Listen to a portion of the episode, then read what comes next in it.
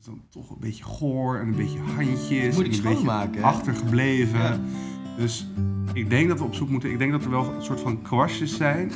Een soort verfkwastje waardoor je je glas Ja. achteraf een stuk beter schoonmaakt. En vooral de, inderdaad de binnenkant en zo. Je wil er ook niet met een borstel ingaan, want dan breekt het toch. Het is dun glas. Dus Maar dan er, er zat ook allemaal een beetje zo smurrie onderin. Ja, ja, vies. Ja, dan word je er gewoon niet zo gel- echt gelukkig van. Daar zit mijn wijn in, dat glas. Nee, ik heb het wel nog even omgespoeld. Net toen ik dacht dat er niets anders was dan pasta carbonara en lambrusco in mijn glas, kwamen Tijmen en Sebas Nee, dat ben ik.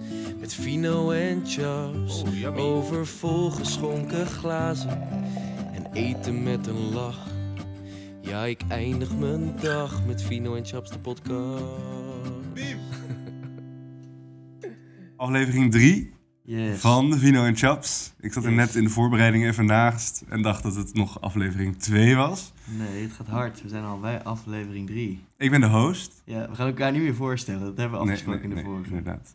En we zitten in Amsterdam aan onze vertrouwde eettafel, maar er is iets nieuws. Oh. En wat is dat?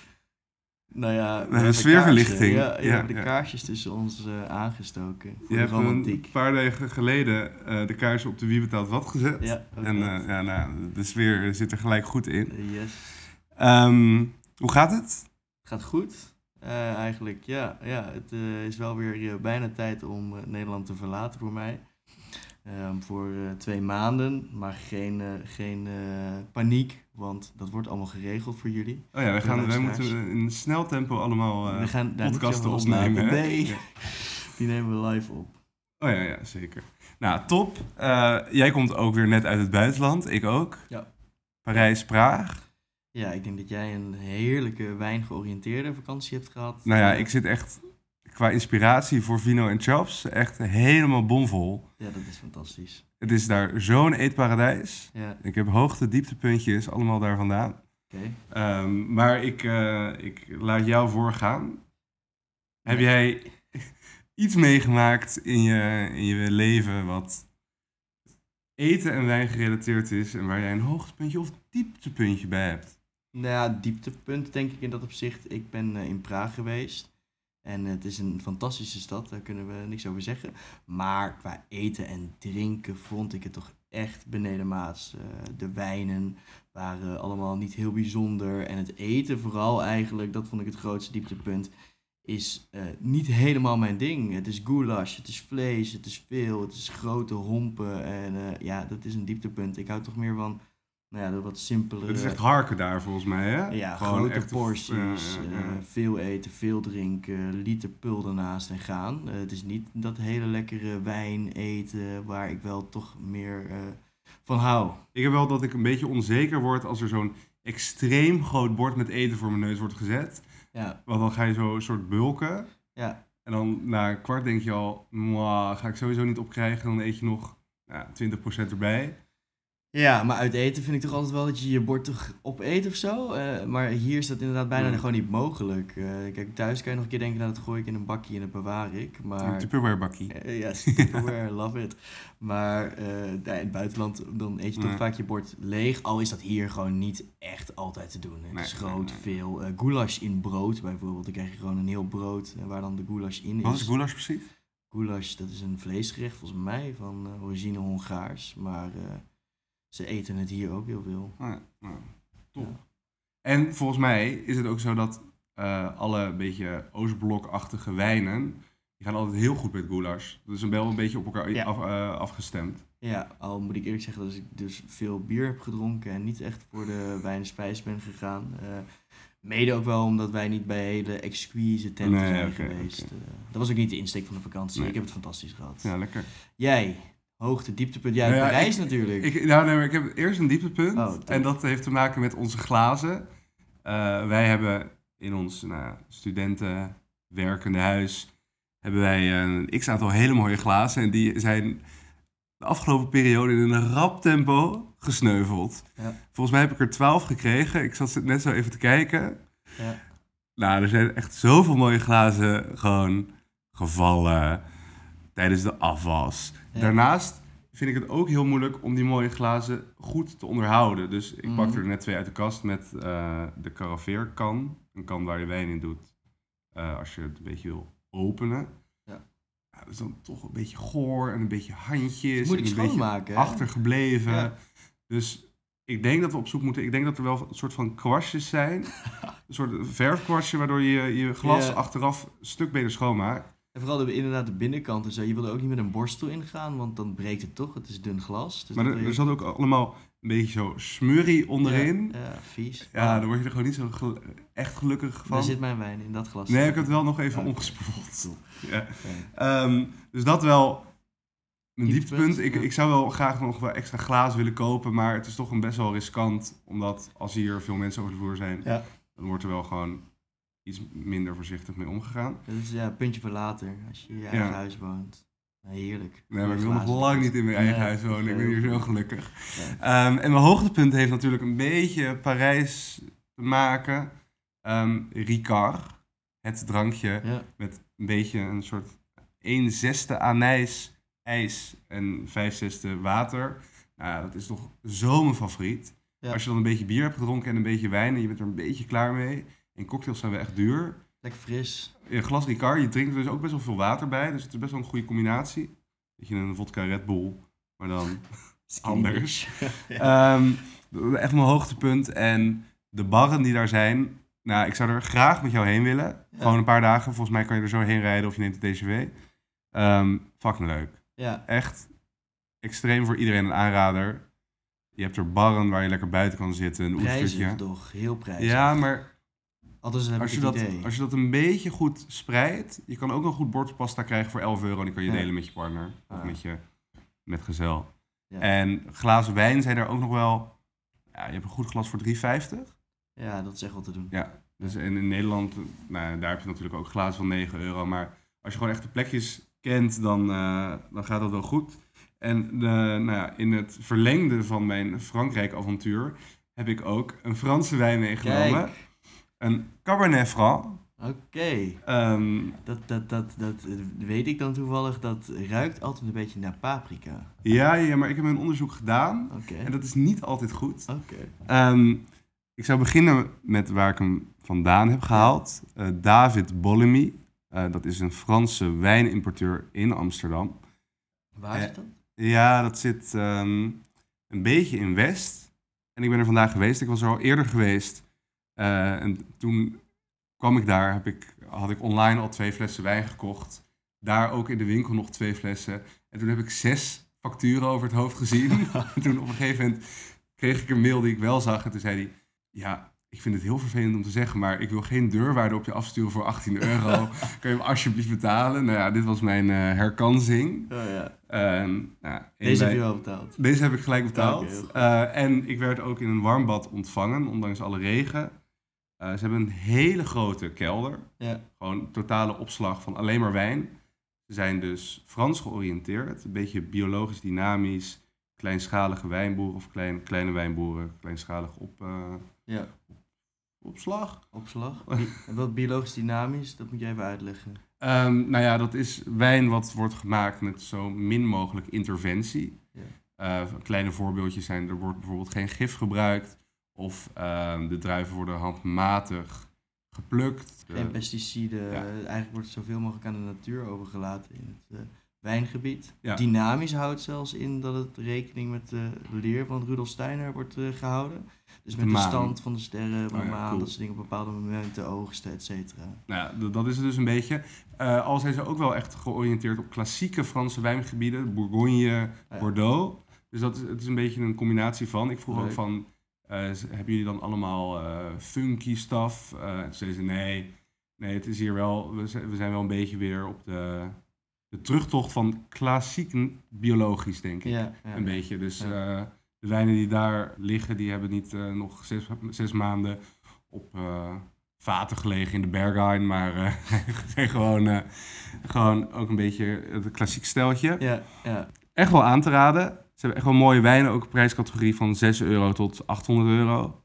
Kijk, daar gaan we de volgende toch een beetje dichter bij die zes. Ja. Eh, ik zou een slok nemen, Ja, Cabernet Franc. Dat gaan we even doen. En ik vind het dus wel, nou ja, best wel geïnteresseerd in de Cabernet Franc. Ik had het idee dat ik die ja. voornamelijk in de Albert Heijn had gedronken toen ik gewoon wat jonger was. Volgens mij ligt hij daar best wel vaak voor een eurotje of zes. Ja, Oorsprong in Bordeaux. Daar is hij een beetje nou, het, eh, het suffertje. Ja. Want hij wordt vaak gemixt met de Merlot en de Sauvignon Cabernet. Cabernet Sauvignon. Cabernet Sauvignon. Ja, ja, ja. ja. Hij is dan vaak eh 5 tot 10 procent van de mix. Mhm. Omdat hij minder tannines heeft, iets meer zuren. ja. Waardoor het gewoon echt een goede combinatie druiven is. En dit is 100% Cabernet Franc. Ja. Dus ook niet uit de Bordeaux. Nee. Eh, hij komt uit de Loire. Oh, ja. Dus iets noordelijker. Beetje aan de linkerzijde, linksboven in, in Frankrijk. Links Ja. midden, linksboven. Uit Chinon. Dat is een soort walhalla voor de Cabernet Franc. En ehm, ja, wat Wat doen ze daar nog meer? Dat vinden we ervan. nee, nou, de, de, de, de Chinon is dus wel wel echt een hele mooie plek. De Loire stroomt door dat hele wijngebied. Ja, Eh, deze wijn eh, ligt aan een vertakking, de Vienna. En daar wordt hij verbouwd door een man en die heet Rousseau. Rousseau. En Rousseau ehm, is een Franse wijnmaker die jarenlang in Spanje heeft gewerkt. Toen terugkeerde naar zijn familie, familiedomein. Want zijn familie eh, beheerde al een wijngaarden. Die waren ze aan het verhuren op het moment dat hij in eh, Spanje aan het werk was. En wat hij als eerst heeft gedaan is gewoon totaal alles biologisch gemaakt. Ja. Dus al die, die mensen die er daarvoor zaten, die, die gebruikten allemaal chemicaliën om de grond een beetje gelijk te maken, om, om van alles ermee te doen. En hij dacht zich, nou, het eerste wat ik echt wil doen is totaal biologisch. En dat had hij in Spanje geleerd? Of, of Nee, nee, nee, nee, gewoon, hij nee. kwam terug, hij dacht, ik ga het biologisch doen. Nou ja, ik, ik las dat er eh, rond 2004 is er in Spanje een eh, soort crisis geweest wat betreft wijn. Ja. Het ging er allemaal niet zo heel goed. Toen is hij teruggekeerd. Volgens mij heeft hij die kennis eh, over die crisis meegenomen Ja. naar nou, de Loire Chinon. Ja. En daar is hij dus een, eh, wijnboerderij begonnen. 8 hectare. En dat is klein. ja, het is heel klein. heel klein ja. En ehm, nou, hij werkt er dus totaal biologisch, dynamisch ja. aan deze Cabernet Franc. Over, eh, trouwens, over dat biologische, dat is ook nog wel een grappig verhaal. Ehm, zij zijn daar toen mee begonnen op een gegeven moment. Ik weet niet of hij dat ook heeft gedaan in die begintijd, maar daar werd heel erg op neergekeken. Ze gingen toen biologisch produceren en men dacht allemaal, wat zijn ze aan het doen? Dit heeft helemaal geen zin. Eh, dit werkt helemaal niet. En dat was ook zo, want die eerste paar jaren had het helemaal nog niet, wierp dat zijn vruchten eigenlijk nog niet af. Eh, nu is daar een beetje een kanteling in gaande en zien we toch wel dat de wijnwereld steeds biologischer en niet per se dynamisch, maar biologischer georiënteerd wordt, omdat eh, je laat de natuur de beloop. En dat betekent eigenlijk dat ja, de ranken wat ouder worden, wat beter worden. De wortels die worden ouder, die worden dikker. En uiteindelijk krijg je dus betere wijn. Dat is een leuk feitje. Ja, dat is ook wel interessant, want ik las dus ook over deze wijnboer specifiek. Hij moest natuurlijk al die percelen weer een beetje opknappen. En eh, voordat ehm, die, die andere wijnboeren daar met pesticiden en zo aan de slag zijn gegaan, Ja, eh, werkte zijn familie ook biologisch. oké.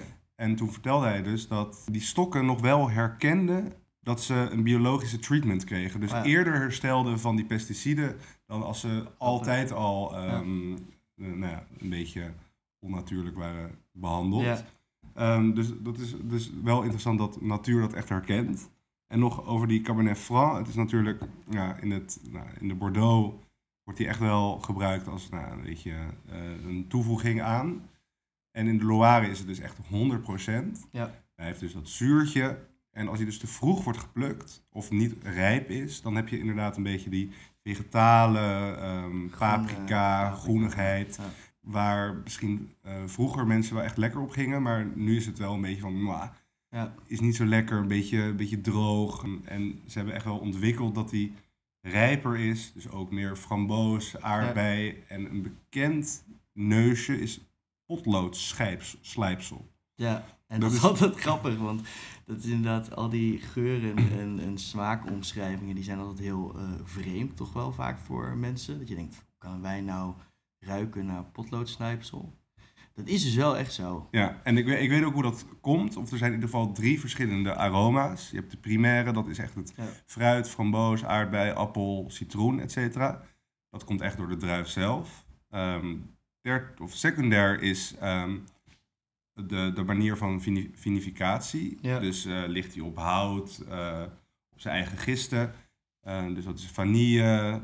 En tertiair is echt hoe langer die ligt, hoe meer verschillende soorten aroma's die creëert. Dus Ja. potlood, tabak, ehm, leer. leer. Een beetje dat, dat, dat toch wel vreemde geuren in wijn. Ja, mest bijvoorbeeld is er ook eentje. Ja, dus dat is eh, dus, ja, gewoon hoe langer die ligt, hoe vreemdere geuren of aroma's die eigenlijk Ja. ontwikkelt. En specifieker ook wel. Ja. Het is niet per se altijd vreemd, maar ook specifiekere geuren kan je dan herkennen eigenlijk. Al moet ik je wel eerlijk zeggen dat ik, omdat ik niet zo heel veel oude wijn drink, ook nog niet echt bekend ben met al die aroma's. Nee, en ik denk dat dat echt wel het allerlastigste is van, van wijn ruiken en proeven, is die ter, tertiaire, zo, dat is een lastig woord, eh, ehm, geuren te, te omschrijven. En, en, en je kan daar heel erg op oefenen en je wordt er echt wel steeds beter in.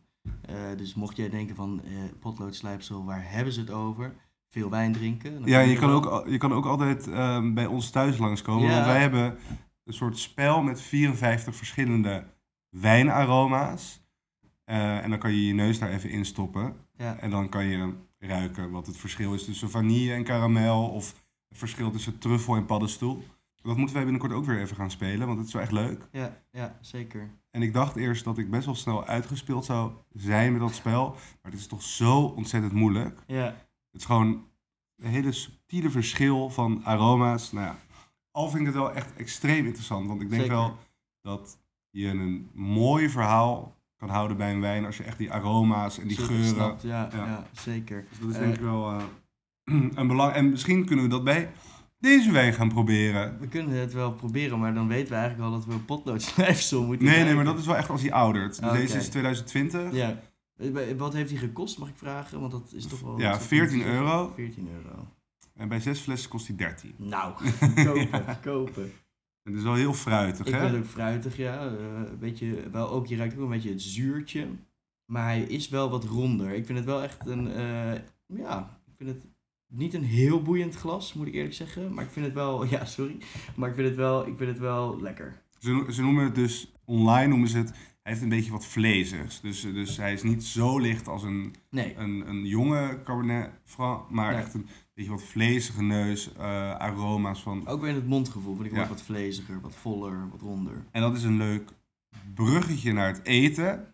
Want ondanks dat wij geen eten voor ons hebben staan, omdat Nee. wij in de vegetarische en vegan weken zitten.